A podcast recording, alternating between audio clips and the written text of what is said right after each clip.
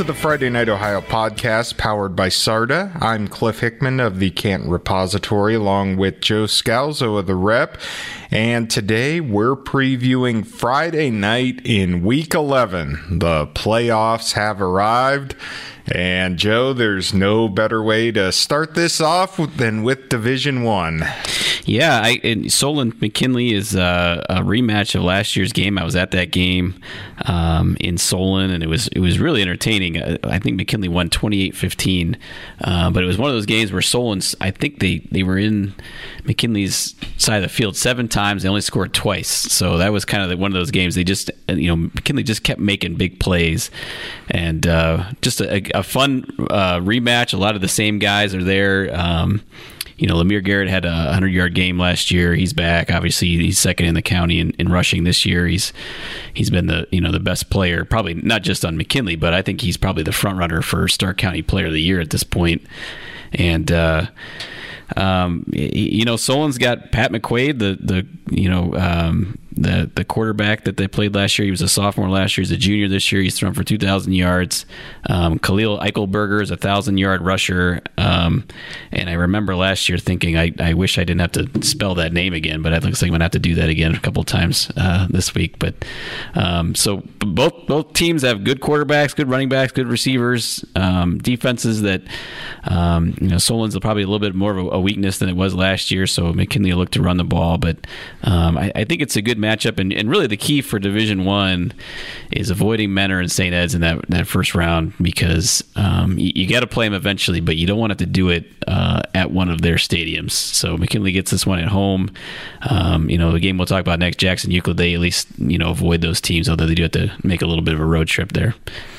Absolutely. Any concerns with McKinley coming off the tough loss to Massillon there in Week Ten? Yeah, it's always interesting question, and because um, not only are you coming off a, a, really emotional loss, but you got a little bit of a short week, and the Solon coaches were able to come down and scout McKinley because they figured it was either going to be McKinley or Euclid. They were playing in the first round. They'd already played Euclid, um, so they're familiar with them, and so um, there's a little bit of a disadvantage there for McKinley. Just and that happens every year. Um, although you know, it used to be the Division One was playing on Saturday, so it wasn't as big of a deal. But um, so it's always interesting to see how they, they respond. But last year they had the same circumstances. They lost to to Massillon and came back on a short week and beat beat Solon. So um, I guess you know they're they're only 16, 17 year old kids. They should be to bounce back. I know when I was that age, I didn't have much of a memory, and everything healed up in about thirty seconds. So yeah, I wish I had that healing ability back. I can tell you that.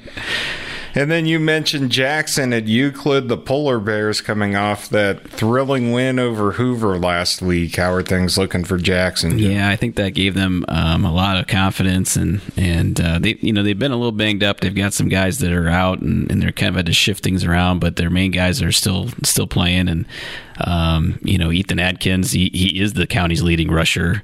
Um, he's right ahead of, of Lemire Garrett, and, and he had a 200 yard game. He carried, carried it 44 times against Hoover. So we're talking about like that healing power of being 17. Uh, he, that comes in handy when you carry it 44 times. But I don't know if there is a healing factor for 44 times, Joe. That sounds like a lot. 44 times is where you're grateful that you, you, didn't have to play both ways because, man, that's a lot of times getting slammed up in there. But um, I sit in the same spot for four hours and I'm ready to be done for two days, let alone carry a football 44 times. Yeah. And uh, Hunter Geisinger had a nice game, um, really efficient against Hoover. And, and, then obviously it helps that he has Jake Ryan, who um, is is, you know, one of the county's best football players. He, he's a receiver. He's a safety. He punts. He returned punts. And one thing I noticed on Friday was he he would almost like he was kind of like Marquis Grissom back when the, he played for the Indians, where he would play up on punt returns and then just run back to catch him, and he would catch him like over his shoulder, like it was the nothing at all, like it was no big deal at all.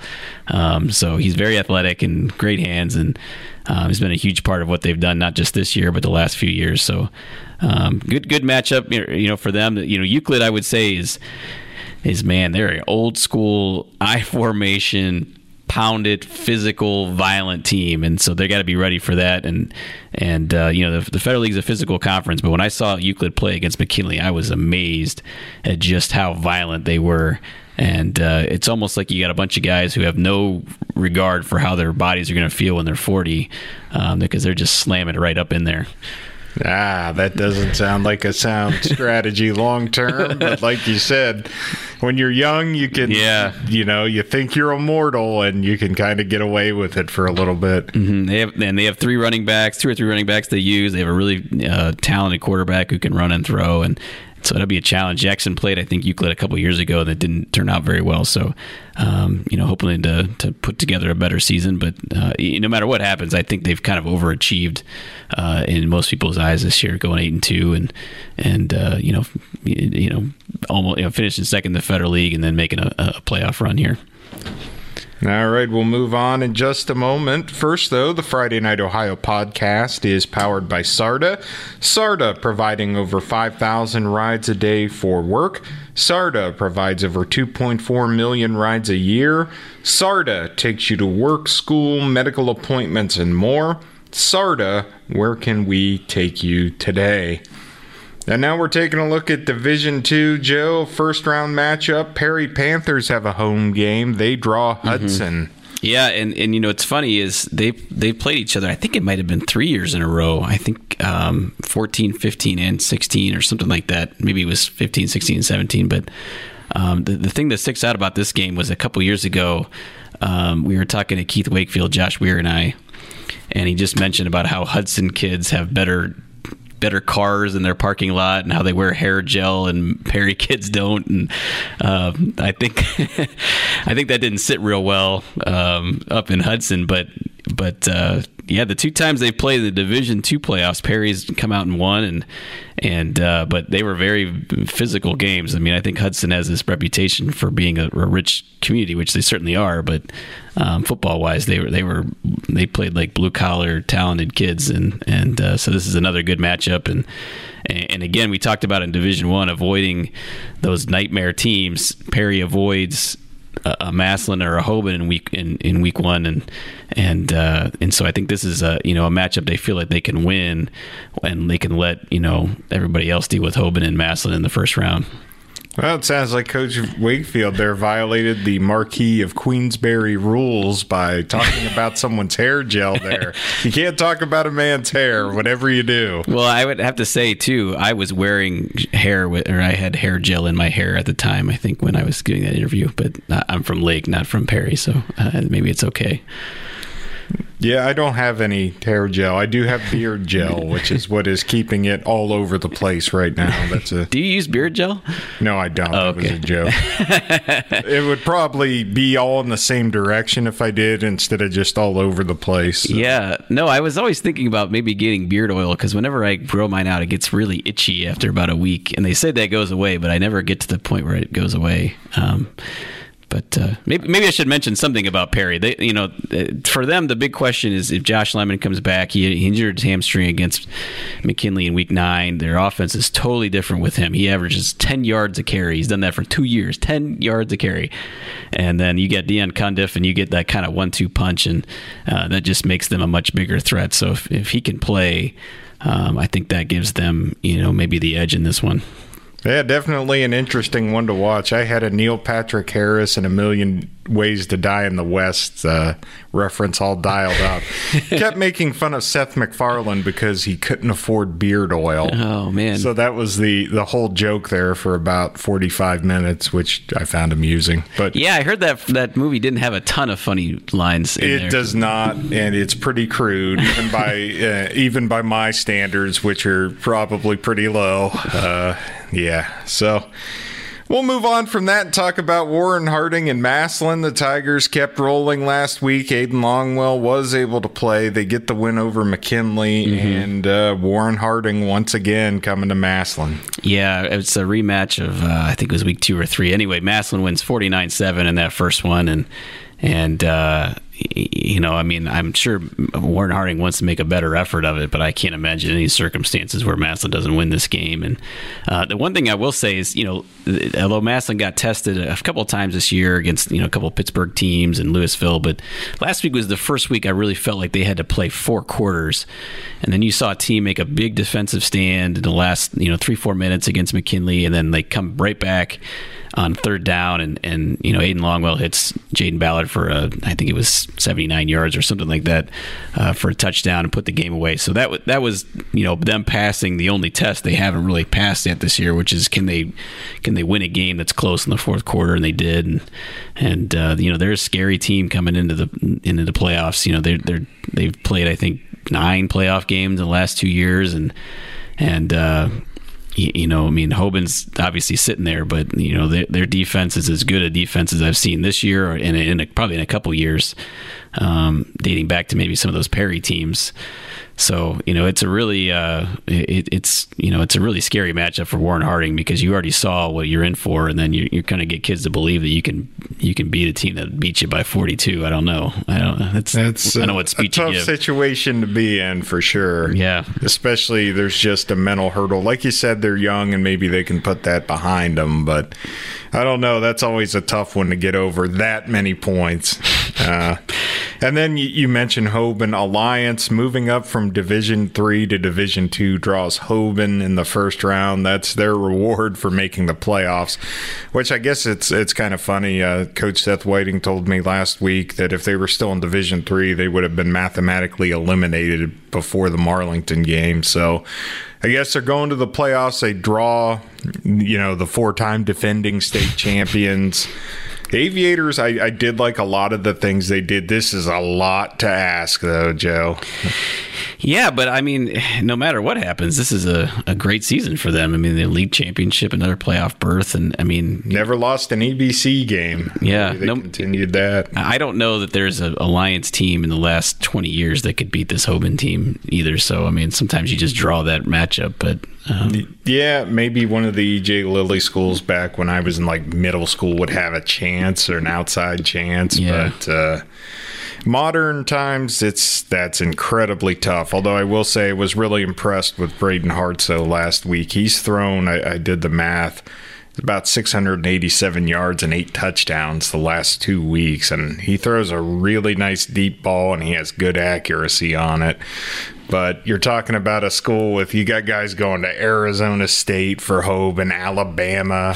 Caden Clark, the tight end there, is an Alabama recruit. I mean, that's another level of.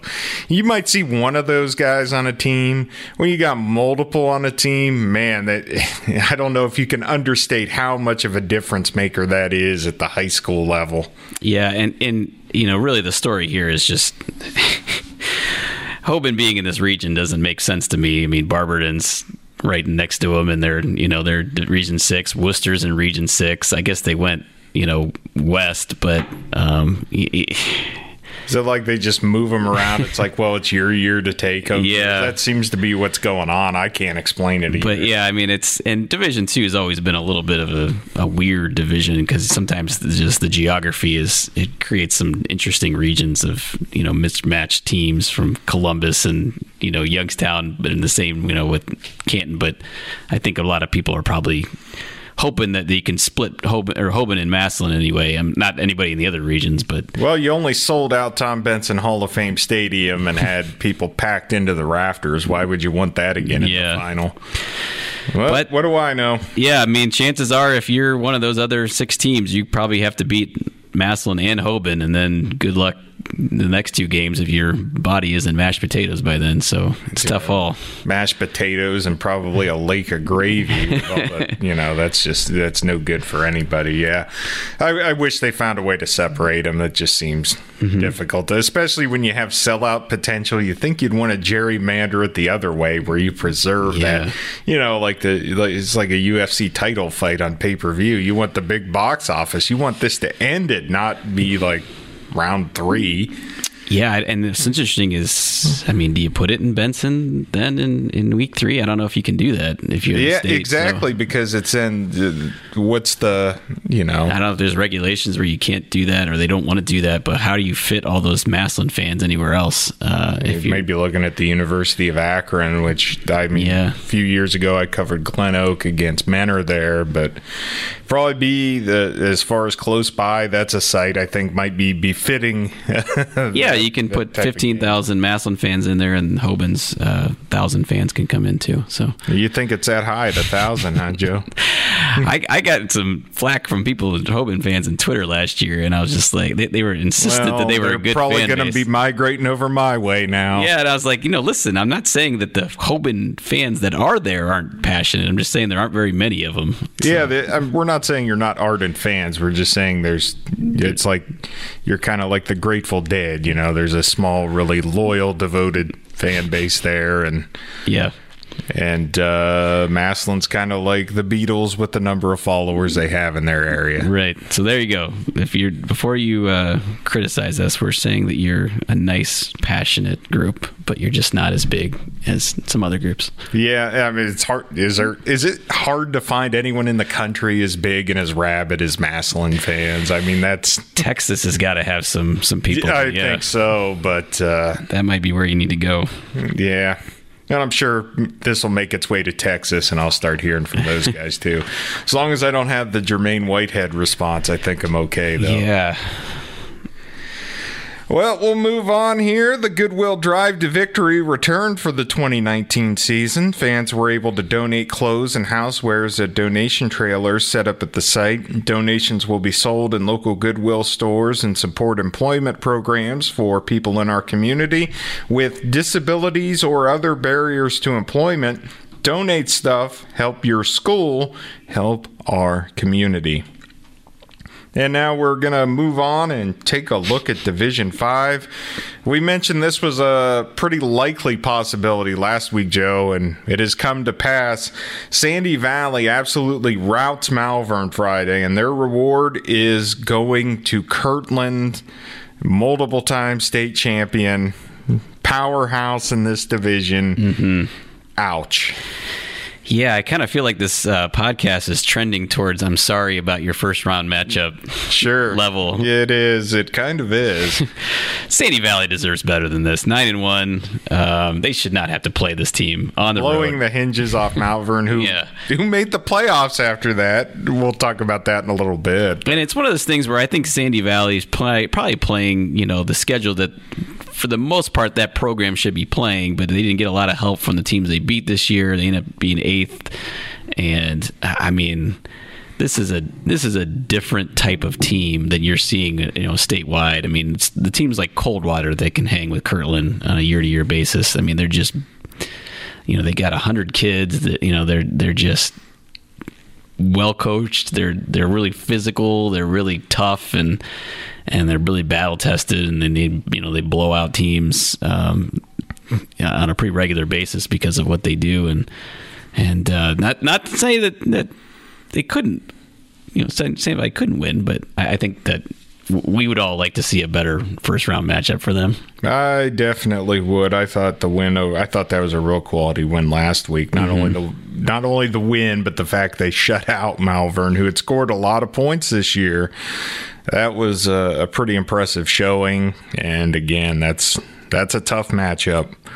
Also in Division Five, Joe, we get Rootstown at Manchester. Uh, Manchester a few weeks ago, midway through the season, they're going to overtime at Fairless, and we're wondering if they're even going to finish above 500. They're now hosting a playoff game against Rootstown. That's how quick things change in the state. Yeah, it's so funny too because um, yeah, I, I, I thought, oh shoot, they probably won't be able to beat CVCA last week, and you know they handled them pretty well, and and uh, you know you kind of see a Rootstown team that's going in a different direction because they had they had kind of the last few years had a pretty long regular season winning streak, and and you know they lost three of their last five, and and uh, you know now you know a couple of those were against nine and one teams, but um, you know Ravenna Southeast, I think, was their loss last week. So they're kind of trending in the other direction. And um, I, I think Manchester has to feel a lot better about this matchup than they would have five weeks ago. So But yeah, Ethan Wright's been on a on an absolute roll. The whole team has been on an absolute roll. I'd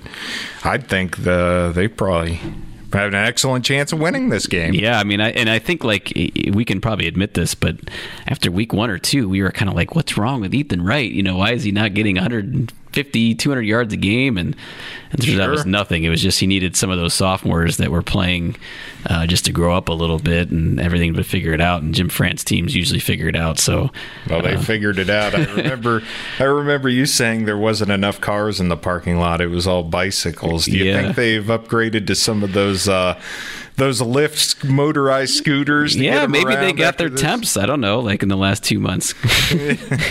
Something's happened. Something. So, so uh, yeah, Manchester. That's definitely one to keep an eye on. I think they have one of the better chances in the area to advance this week. Mm-hmm.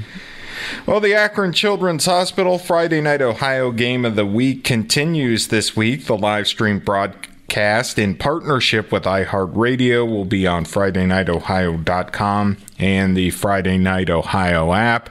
Sam Berkwin and company will have everything for you, so just be sure to check the app and see what we have on tap. I'm sure it's going to be fantastic. And then we move on to Division 7. Our own Mike Popovich, uh, Joe, has now got a road trip on his hands after Aquinas fell to Canton South last week in Week 10.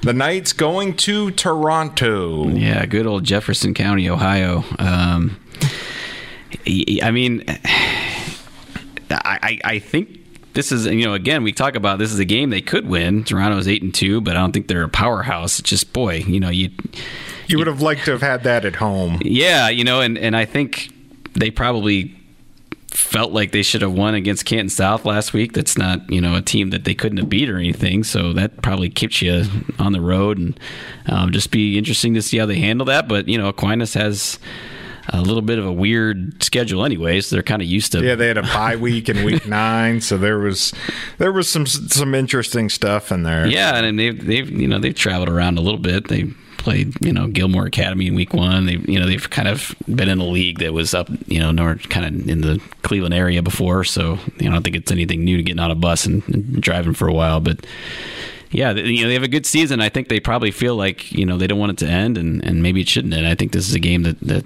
uh, I still think they have a shot to yeah. win this one. And then this next one came as a surprise. Malvern loses 38-0 to Sandy Valley. They end up drawing the 8 seed. They go to Cuyahoga Heights. That's not a great matchup for you uh, if you're Malvern. Uh, it's not favorable. Cuyahoga Heights has been a, a, really good team. I think uh, I think they've eliminated East Canton a, a, couple times in the last few years, or at least they've played them in the playoffs. Um, you know, they've been one of the better teams in the state, and and uh, you know Malvern is. You know, you look at Division Seven. Sometimes you get those five and five teams, and you kind of wonder, mm, is this you know a legitimate playoff team? And and certainly Malvern's coming off a game where they didn't play very well, so you know, got to get it together. They've they've had some good wins, but this is going to be a really tough challenge for them in in, uh, in week eleven. Yeah, that's uh, that's one where I, I don't like the odds in that one, Joe. As far as uh, teams being able to advance, that was not a strong note to be heading into the playoffs on. No, and uh, you know funny things happen in the playoffs. Probably need to get some turnovers, but uh, doesn't look good for Malvern. But uh, no matter what happens, you, you, make the playoffs. It's a good year for you. Absolutely, it's definitely. I don't think before the season anyone had Malvern in the playoffs, so that's a great year for them. And I, I guess are we going to talk about the elephant in the room you brought up in the Sunday special? A survey has gone out where I guess uh, there there's some sentiment that some want to get more teams in the playoffs. Yeah, and and I think um, I think you know the vibe I'm getting. Fans don't really want to see that, um, but I, I, you know in my experience, typically coaches are always in favor of of more teams making a tournament. You'll always look like in college basketball every year. They always want the NCAA tournament to to grow because you know it's good for you, but um, I, I, don't like it. I, I think uh, I think eight is plenty. You know, we did have two teams that were ten and zero oh that, that didn't make the playoffs this year. That's the first time in eighteen years, and and uh, you know I think it's a little bit of an anomaly. We feel bad for those teams, but you know. Hey, they still got to go ten and zero. Oh, yeah, you still got to go ten and zero, and maybe if you if you think you're going to have a special team, you'd be up your non-league schedule a little bit and get you know a little bit more points, and that doesn't happen. Um, you don't have to change the system altogether because of that. And and uh, but you know, it'll be interesting to see what happens because they they polled everybody in the state. Every coach gets a vote from each school and and uh, you know it's a story we'll obviously be following but the thing that, that makes me uncomfortable is just giving any teams a buy you get four under the proposal four teams would get a buy and you know there's no way of picking the right four teams all the time because there's certainly teams that don't play anybody and they'll go 10 and 0 and they'll you know they'll be moving on to the second round whereas a team that went 7 and 3 like let's say Hoover and their losses are like you know St. V and Akron East and McKinley, and you're like, well, shoot, you know they got to play in Week 11, and this team that played a bunch of Division three and four schools doesn't. So um, that that's what made me uncomfortable because I think I think every team should have to win five playoff games if you're going to really make this equal. I agree. I'm also on the side that I, I, don't think we need to expand it. And just one of my big things is then you're asking a high school kid to play 16 games, which I think is a bit much. They talk about cutting down on some of the preseason stuff. There's nothing that precludes you from doing that now. Yeah. Without expanding the playoffs, you can just do that. So I don't, I don't see that cutting something means you should have to add something. You can just cut it.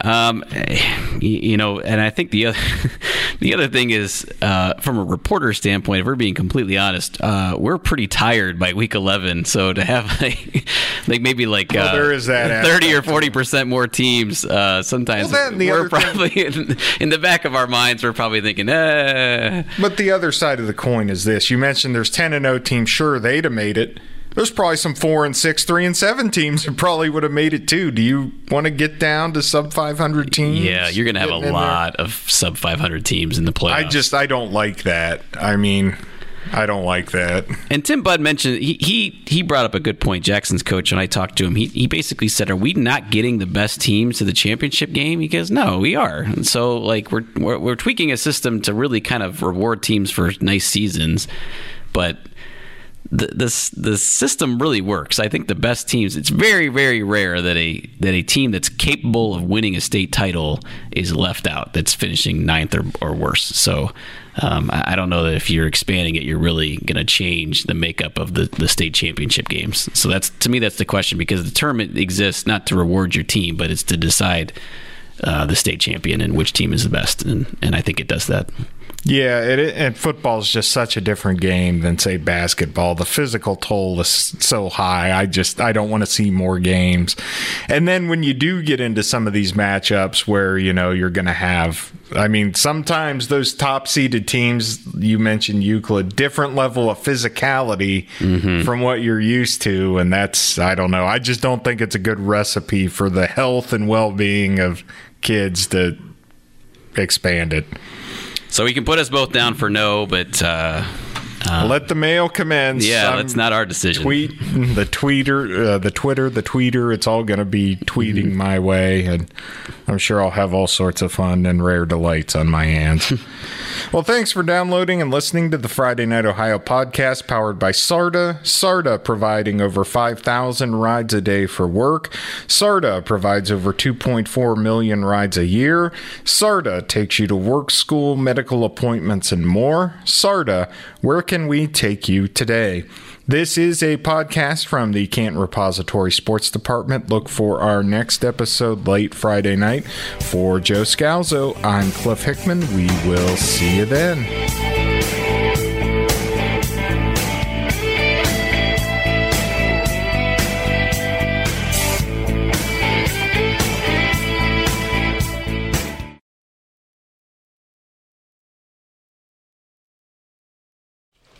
Just going to run this dog to see if we can find any type of uh, human remains that are left. Listen to Where Secrets Go to Die The Disappearance of Derek Hennigan. From the Detroit Free Press, a new podcast set in the woods of Michigan's Upper Peninsula. Available on Apple, Spotify, Freep.com, or wherever you get your podcasts.